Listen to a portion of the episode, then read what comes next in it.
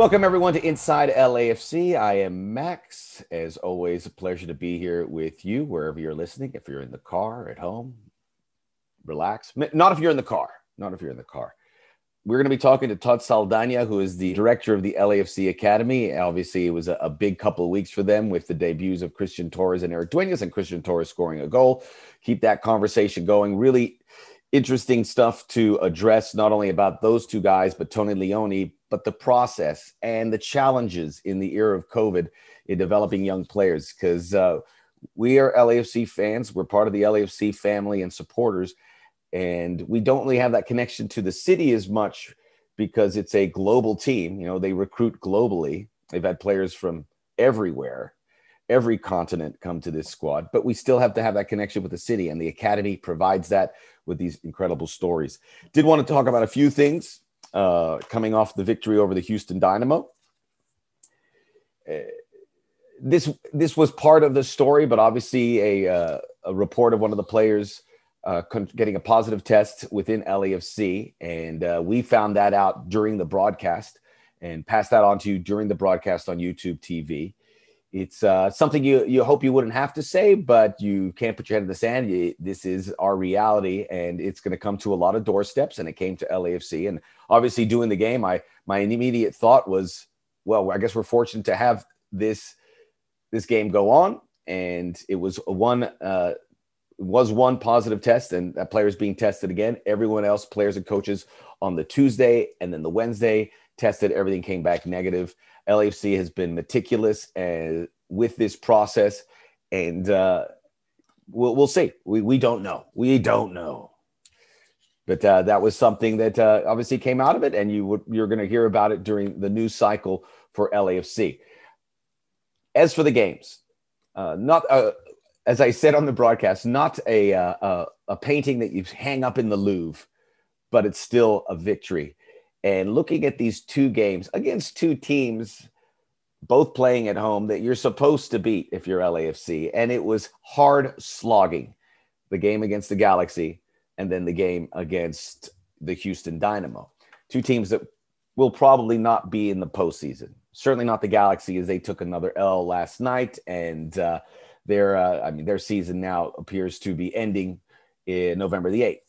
So this uh, this is an interesting proposition because after the game, uh, you know, Mohamed El Munir said nobody's happy with this performance. Bob Bradley's said tonight's game we look at as a lesson, and that's the interesting part because I had Heath Pearce in the broadcast booth with me last night, and he made a point. He goes, "Yeah, this is definitely a lesson, but isn't it nice to walk away?" Everyone knew that performance wasn't good enough for LAFC and they they were fortunate at the end. They had that review, which was overturned. Otherwise, Houston could have possibly tied this game late. And we felt that way that LSC doesn't shut the door. There, it's going to be left ajar for Houston to find an equalizer, and they almost did. the The fact is that you have a big lesson here, and you still have a victory. So you can stew about it as they prepare for the earthquakes on Sunday. Short trip to the Avaya Stadium, and you can have the points in the bank as a result, which is got to be very uplifting for the team. No, not not uplifting, but you know it's there because it's much better than the alternative, and you know you're going to have the players' attention because they are aware that the performance wasn't good enough. We saw Carlos Vela come back. Uh, in it's still in a smaller role. Uh, it around it was around half an hour, right at the hour mark. He came in there was two moments where he got to stretch his legs out and you could see he still got it. He still got it. looks like I mean it wasn't there was like one direct run where he ran with Latif and then he shot from just outside the area. That was very promising to see him. Does he start on Sunday? Maybe. I think he probably comes off the bench again.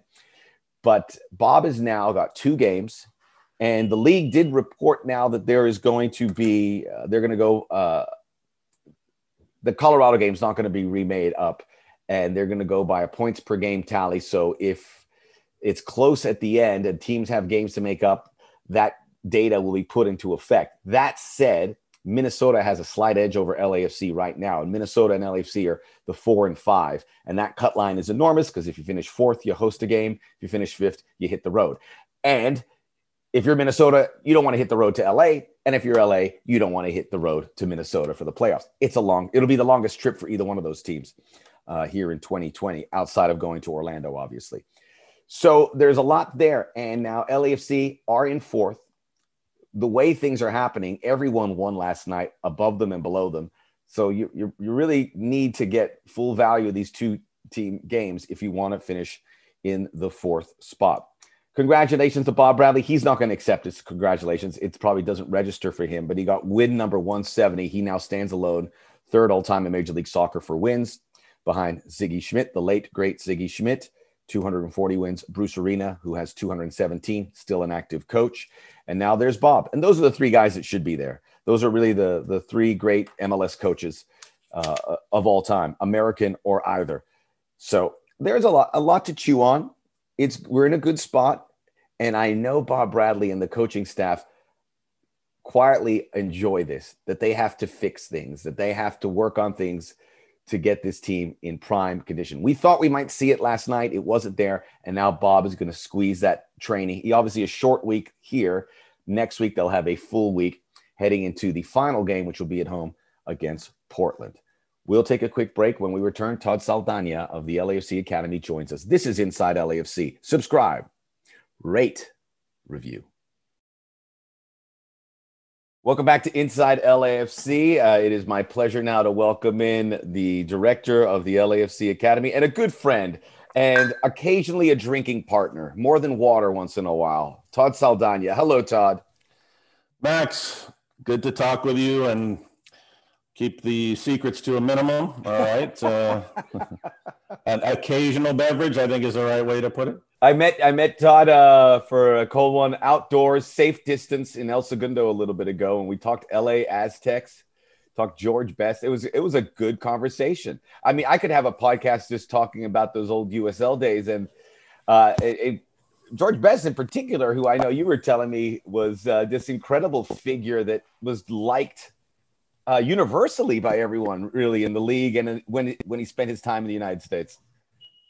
Yeah, no, he was a he was a surprisingly cool teammate. You know, I think you know you you meet a star like that, and I remember even the first days in the locker room watching him walk in and you know wondering how he ties his shoes and what he does different than the rest of us because he's such an amazing player. But you know, again, I I have a story I'll tell someday, but it, you know, I can picture sitting at a Denny's having a grand slam breakfast with uh, him and a couple teammates reading the newspaper and how regular is that? So just a very cool nice guy uh, that way. you know, I, todd there was like a, a, couple of guys in mls circles who had these big these big articles and everything about george best and about his adventures all over los angeles and i never remember reading a, a part about him putting down a denny's meal. So that is and I guarantee yeah. you, if they knew that, they would have included it. Yeah, this was in San Jose when we were with earthquakes. So yeah, no, very, like I said, so you know, you're always a little surprised, but again, excited when someone like that is so down to earth. You know, it was very cool. And just for the, the our younger audience, and I, I appreciate them tuning in, just to get an idea about the size and scope of this talent. I mean, we, we always think of the greatest players, and and obviously his career was uh, uh, clouded uh, by some off-field issues, and but this was a, a, a singular talent guy who uh, was at his at his very best. You know, among the elite, the, the five or 10 greatest that we saw, certainly in that generation, potentially over 30, 40 years. Yeah, no, I, again, I know he came here at a certain point in his career. So sometimes people, you know, say, oh, they're at the end of their career. What can they still offer? But, you know, I think from one of the highlight tapes, you see a goal he scored where he picks up the ball at half field and beats a number of players. And some of those players were very high level guys, also. Probably won't name names, a little embarrassing. But, you know, George could still get the ball on the wing and diagonal across the field, beating the team and scoring a goal all by himself. So he still had it. I think sometimes he needed a little pinch to uh, to get angry enough to show his full extent of what he could do. It was always good when he got pissed off. It's like okay, now he's gonna he's gonna forget that his knee's a little swollen and other issues. But no, this is world class. You know, especially when you look at the you know people talk about one v one ability, beating people. No one forget it. When you when you got the ball and he was facing you, you're just hoping he passes. was that the goal he scored against? Was that the against the strikers, the Fort Lauderdale strikers? Because I was yes. reading, I was reading a book, and I, I will mention the names. I know I mean they're both broadcasters. Thomas Rongen was there, and I mean he, yeah. he speaks openly about what happened. And he's like, I couldn't believe it. it was like a flash, and he went by. And yeah. Ray Hudson think, was also yeah. kind of a, a spectator, going, "Oh my goodness, look at this! Look at this talent." Yeah, I think Thomas got beat twice in the same play. So Ray is class player, but was probably at the first part of George's run, and then was instructing after that defensively. Well, that's. I'm glad we could talk about that, and this is an open forum. But uh, we obviously want to talk about the academy, and uh, it's right now with LAFC. All the uh, the regulars are back. Carlos Vela's back. The internationals are back, and uh, playing time will be a little more uh, challenging for the academy players, but they're still there. And I would also add that their contributions were, and we're talking about Erik Dueñas and Christian Torres, their contributions were a part of this process, were a part of LAFC uh, bridging this season together, getting points, getting a goal in the case. So you from your perspective seeing what those two gentlemen did and tony leone who's there and he'll get his shot to what they have been able to do since you've been involved from the process of them being before they were teenagers in some cases to now being full professionals. How did that make you feel? No I, again i mean just emotionally you know I, I the words that keep coming out you know we we lost our minds when we see these great things happening for these players in the moment watching a match but you go back to them getting signed, um, obviously that was an objective of the academy. So we were so excited that the first team wanted to sign them. But you know, we know, you know, as Bob and John from the club will, you know, attest that it's a process. So we try to keep our expectations reasonable. But you know, of course, inside the academy, we know they have talent. We know they have something to offer, but they've got to get their chance, and they also have to show it in training. It's you know, first off, you've got to show the staff that you can contribute. And so, you know, and that was the word you used. I mean, I think that was my one of my biggest joys was being on the roster is great, but seeing Erik come on, you know, have a first touch, an aggressive first touch, and want to get into the attack without any fear. See Christian take that shot and score. You get you you helped get the team points. You know, that's a very big step for a young player and academy product, you know, coming from our academy that is actually making a little difference in supplementing our roster this year in a, in a tough year. So that's huge because again, we can, and you see it, people are getting signed, they're signing young players. Um, but if they don't get a chance and they don't actually earn it and prove it, it's just nice, you know, messaging on the internet.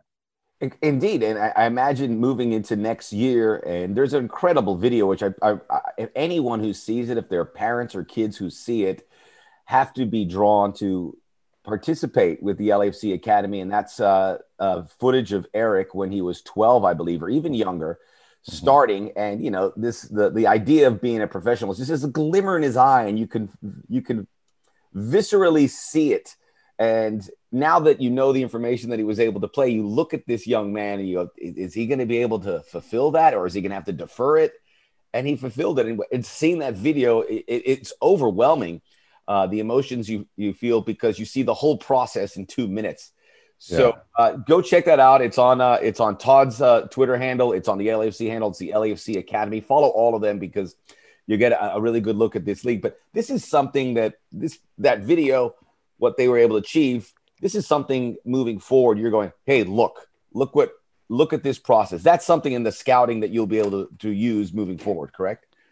For sure. No, I mean, again, I think in the early days of the academy, we really didn't know what an asset we had also to have, you know, our people from, you know, the Brandon community, Richard Roscoe and, and his crew, Marcus McDougal, you know, Uli, some of the other guys that were with us, uh, you know, following us around a little bit in the early days and having cameras so close.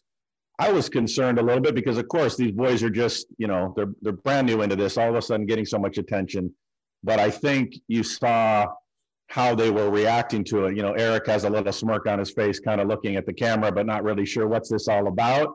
I'm sure the last thing on his mind was this was going to come up in a video a few years later, you know, chronicling what he's done, you know, as now becoming a pro. So no, I mean, talking about that video, it's it's recruiting gold, of course, but it's also emotional for all of us. I mean, John and I, John Thorrington and I were talking just the other day about it, and he said the same thing. He goes, I could have bawled, I could have cried, you know, if I wanted to. It was that kind of emotion. And I'm sure his parents did, you know, and uh, Erik probably did once he saw that because it was, you know, it, it was it was beautiful. I hate to say it, it was beautiful, but it's also any kid that has a dream and wants to see how it can be achieved. It's perfectly, you know, on video right there.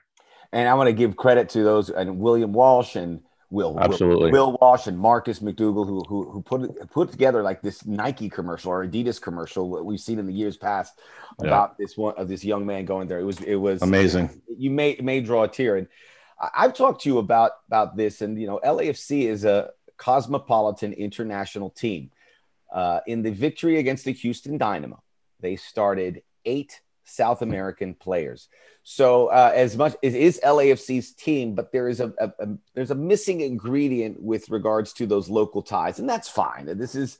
Uh, you know, Manchester United doesn't have that kid from Manchester, or they do maybe once in, on occasion, or or a- AC Milan doesn't have the kid who grew up playing in the streets of Milan. And but that the local connections enormous, and you have it here. Uh, Christian is uh, uh from uh, San Bernardino County and Fontana, kind of the Inland Empire.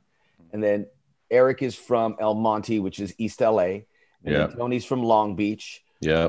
You know, we well, you don't you don't need a geography lesson for me on that, but this is those connections, and uh, I know the supporters and everyone feels that was that missing piece, and now it's there, and we can kind of we can kind of fulfill the the LA identity with the club thanks to these kids.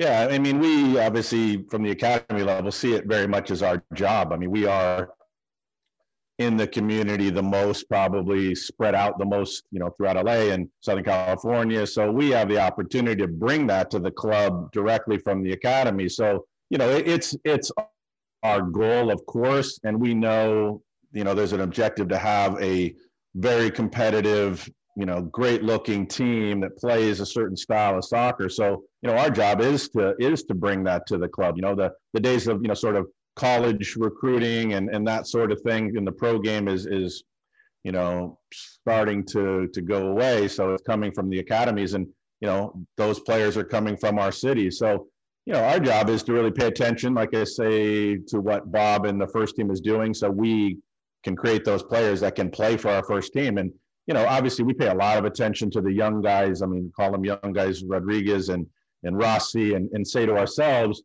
you know, we need to develop a player like that so they don't have to go to South America every time they want to find a 19 year old guy that can make an impact in the league. So, you know, and I think Christian 16, right? So that's, you know, if we had a couple years with Christian, the thought of him getting near the level of a Rossi and a Rodriguez isn't as far fetched as it may have seemed before.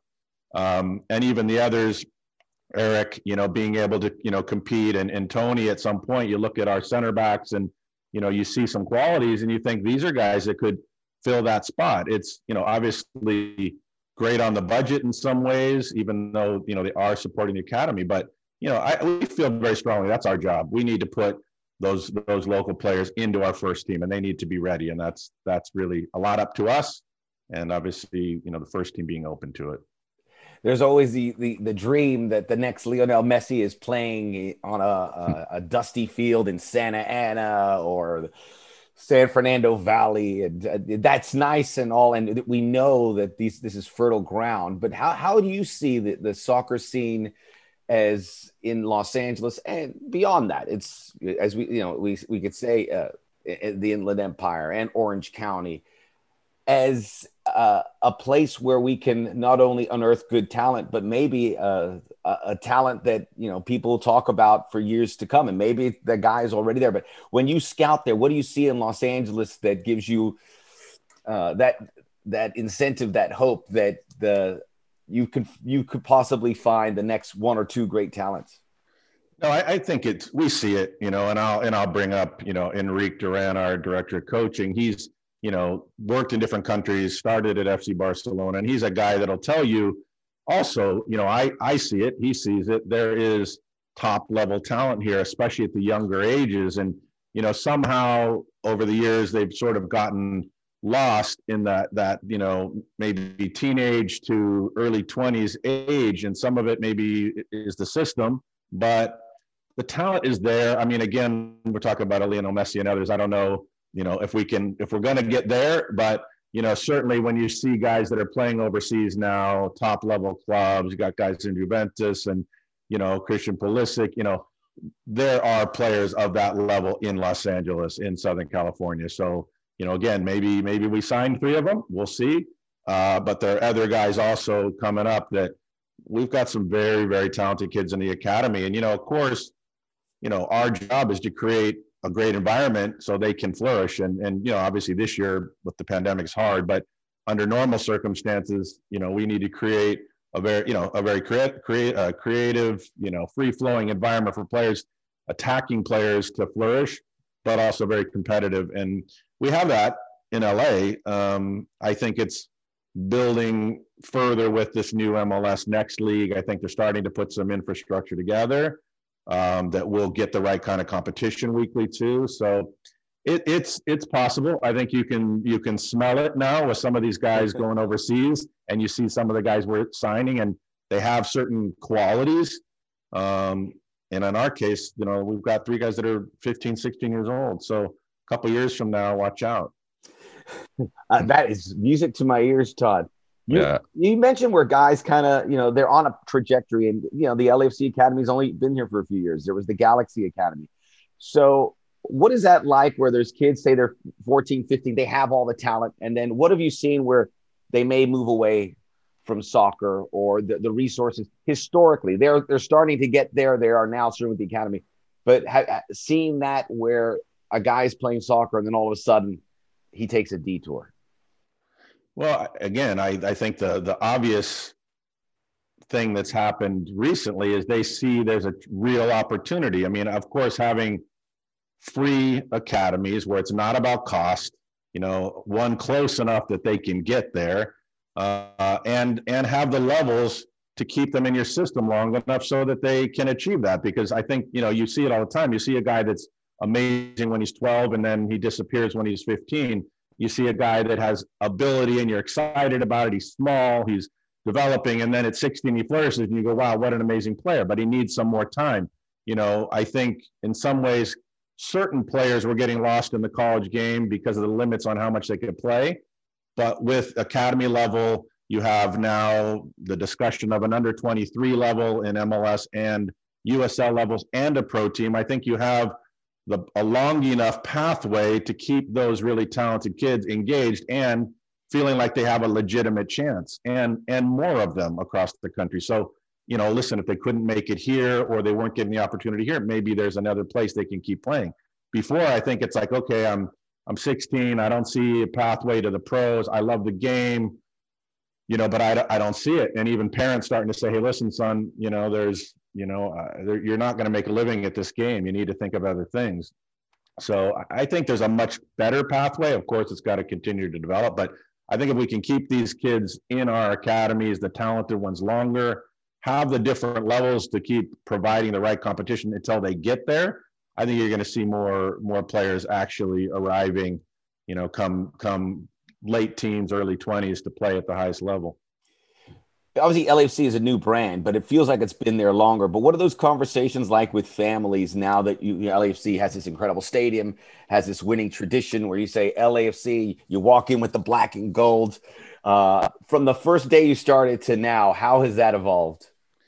Well, again, we, we've got good things to point to because remember when we didn't have the stadium and we were working out of the experience center and uh, mid Wilshire offices. And you know, I was we were recruiting players, of course, at that time, and we we brought them to where we were working. You know, and of course, maybe at the moment it wasn't super impressive as a pro franchise yet, but then we slowly moved over to the experience center, and you see the model of the stadium.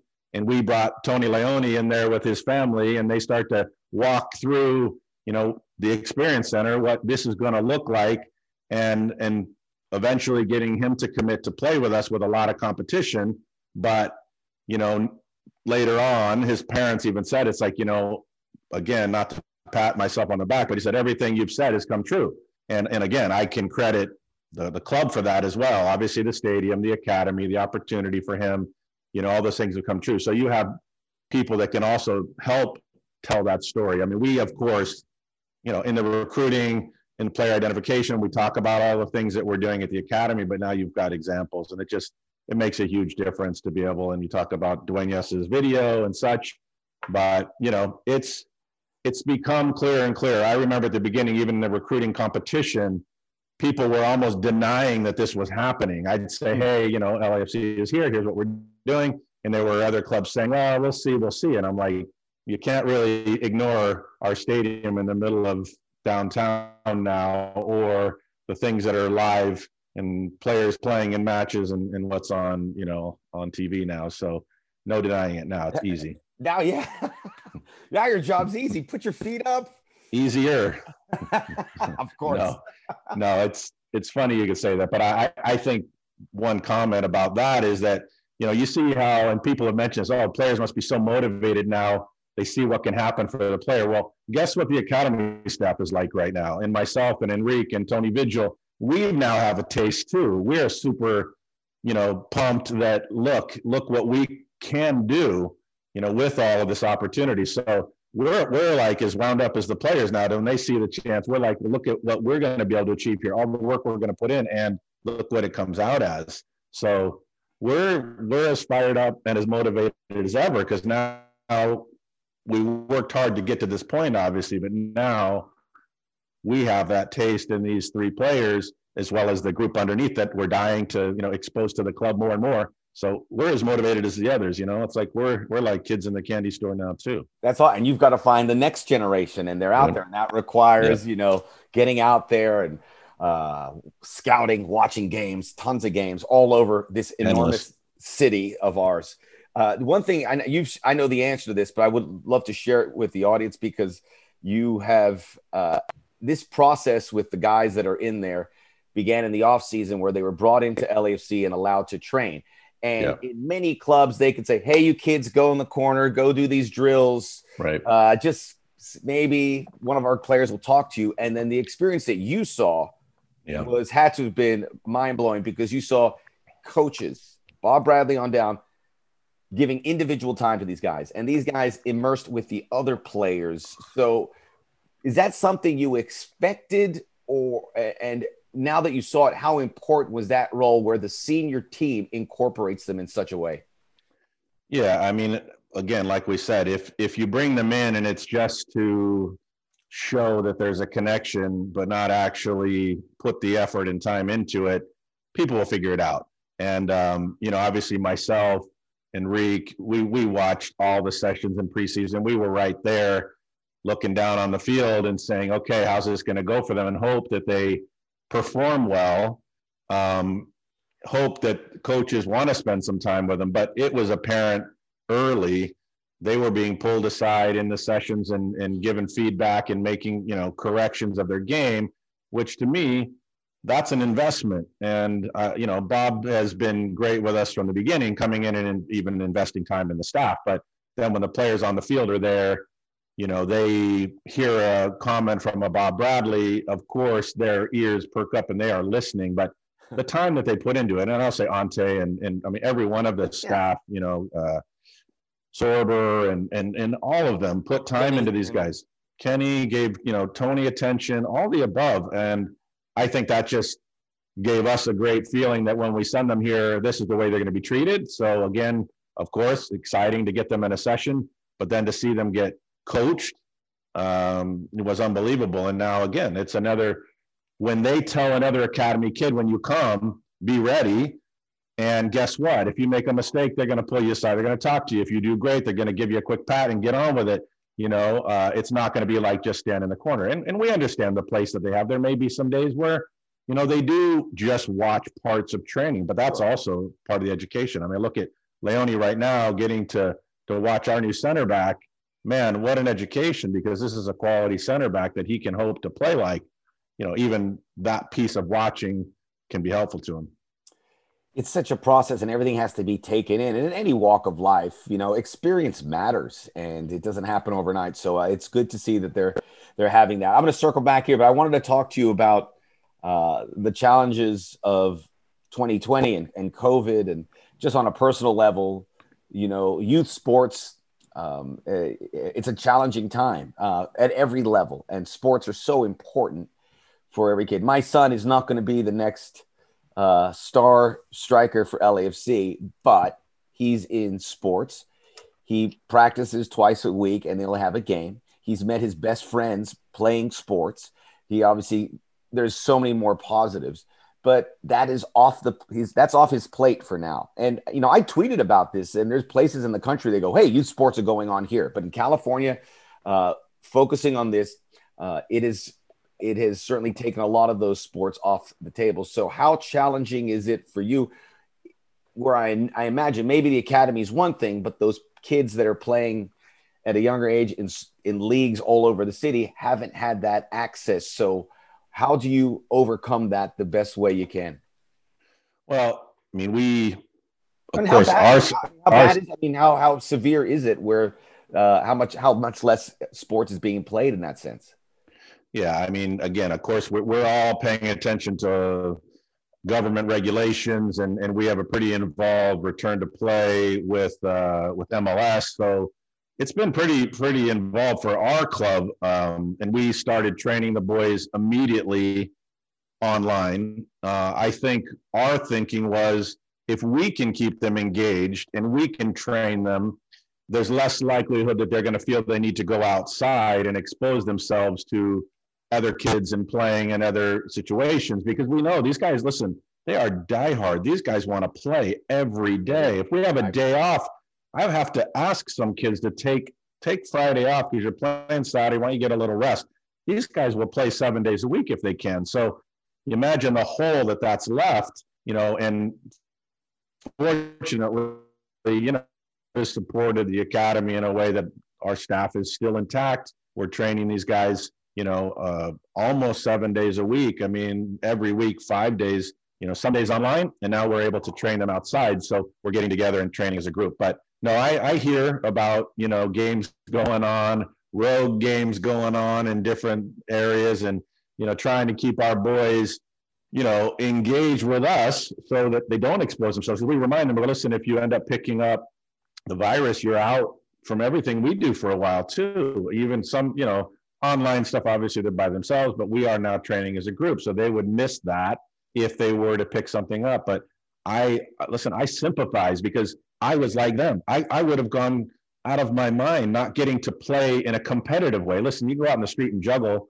I love that. We love, you know, learning new things and but actually competing, playing with teammates, training with teammates, I, I, I sympathize. And like I said, our best chance is to keep them engaged with something. And like I said, every day they got a session with us pretty much, whether it's online, at least for that hour or so, you know, they're working on something. They're they're feeling like they're not getting behind. And I feel like at our level, that's a concern. They don't want to get behind. They don't want to lose that momentum they gained over the last years. Some of them just got here with LAFC. Some of them have been here for a few years and are smelling the future um, and are afraid they're going to get behind. So we have to kind of give them that comfort that no, this is this is we're pushing you as far as we can, and most organizations are following the rules, and and that's as much as they can do also. But they're worried. You know, it concerns them. We, you know, we've had you know other sessions. We had Alan Hopkins on to talk to the boys and encourage them, and we've had a lot of different sessions and you know tried to keep them engaged in many ways we can.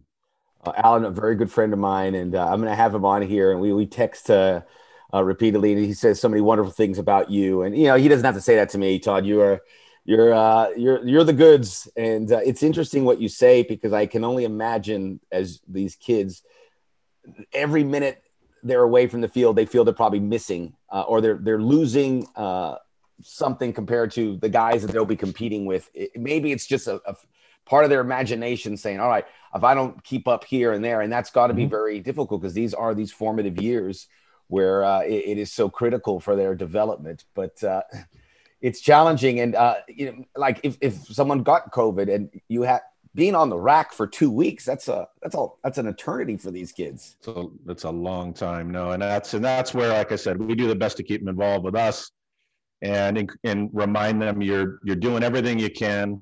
And um, you know, again, on one end, I'm like, listen, there's there's so much soccer and football on. Watch more games, evaluate yourself, evaluate the play, take advantage of it in a different way. You listen, you weren't home on Saturday and Sunday mornings before. Turn on the TV and watch a top first class match. You know, and, and I believe it anyway. I think even with our first team, our boys, you know, they say the game's the best teacher. It's a great teacher. So try to remind them and even get them competing about the teams they like and thinking about, you know, different ways they can learn and, and staying engaged and not going out and hanging out with a bunch of people and, and, and exposing yourself. It's, but again, I, I do, I sympathize and we do our best to keep an eye on them, you know? Yeah. That's great advice. I mean, there's so much soccer on TV and it's going to get it's going to get more saturated and I watch a lot but Todd don't worry I still stink uh, I've watched maybe I've I watch about 30 hours a week but it's not going to get any better I still can't use my right foot there, there it is let's uh, let's let's end it with this and uh, just the reaction the immediate reaction from the guys Christian and Erik in particular who got to play. Did, did you have a conversation? Did something stand out about their experience where they were able to fulfill that dream of becoming and appearing as a professional? Was there something that was exchanged that you could see that uh, that stayed with you from them or that?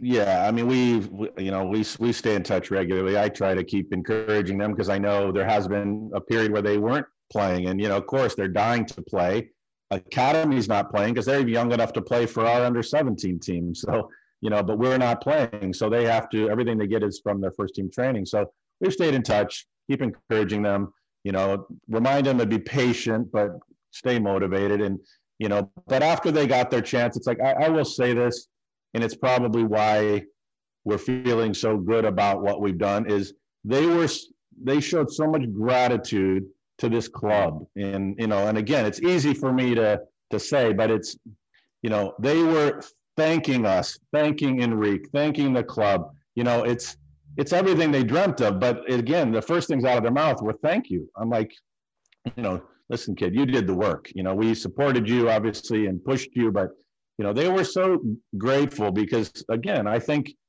they're not sure at a younger age that this is really going to happen. And so no, but their their families were very gracious too. I mean, we got a lot of messages of, you know, thanks so much and and the gratitude they had towards the club, and and that includes the first team giving them the opportunity, believing in them. I had, you know, one of them saying, you know, you were the you believed in me from the first minute, and here I am now. So those kind of things, you know, the gratitude, the thanks. I'm like, wow, you know, uh, I, I would like to think I was that good a kid. I'm not sure, you know uh, to remember to thank everybody instead of being so thrilled and so excited and so proud of myself in a way. Uh, you know that I don't know that I'd remember to thank everybody the way they did. They have been so gracious, but you know, again, I also remind them to enjoy the moment. You know, you should be proud of yourself. You should be feeling good. You know, uh, your, your your parents when they're telling you're amazing, you know what, believe it right now, and then get back to work. Aww. Yeah. That warms my heart, Todd, and that's uh, and I know that it's it's part of it's it's a step for them, and they're they're still moving towards getting to that point where you know they make a, a, a living day to day with this, and it's uh, I'm I'm very happy that they were able to experience this with you and Enrique and Tony and that crew, and I know they're in very good hands. Yeah. Uh, hey Todd, I appreciate you joining me, my friend. We'll we'll, we'll continue anytime. this conversation there in the Gundo here at anytime, point. anytime. Offline for some of the some of the good stuff, but you know we'll need some editing for those moments in Gundo. By the way, and I said this, El Segundo, just a uh, uh, a shining star in Los Angeles because it's next to the airport. People overlook it. It's amazing. The da- I don't want people to rush there. The downtown area is great. It's it's bustling. People are good, and it was the site of the Fred Sanford's uh, tow, tow yard in Sanford and Son. Yeah. Obviously, they did that in a studio, but he said I was in El Segundo. So there you yeah. go. You know, it's good, good to be known for something. we try to keep it quiet here outside of Chevron and the airport, but uh, hey, Fred Fred put us on the map. But uh, no, it is it has grown a lot, and it's become quite the restaurant row. And uh, you know, I I love it because I used to always say, you know, it's a poor man's Manhattan Beach, and so and I see all the crew from Manhattan Beach coming on over now. There they like go. our restaurants, you know. You I run into some of our staff, you know, in the in the restaurants now. They, you know, I said, okay, well, high rents over there, high high high mortgage, but hey, you like to come eat and hang out with us, yeah. regular people. And the best IPA I've had at El Segundo Brewing Company. Free advertisement for them, but I'm there enough. I'm enough. I'm there enough picking picking up a four pack of Mayberry or what have you, so I could probably say it. It's worth a drive by. Todd, we'll talk to you soon. Thanks for your time. For everyone listening, appreciate uh, you tuning in. We're here to serve you as your LAFC fans. Make sure you subscribe, rate, and review the podcast, and we'll talk to you very soon.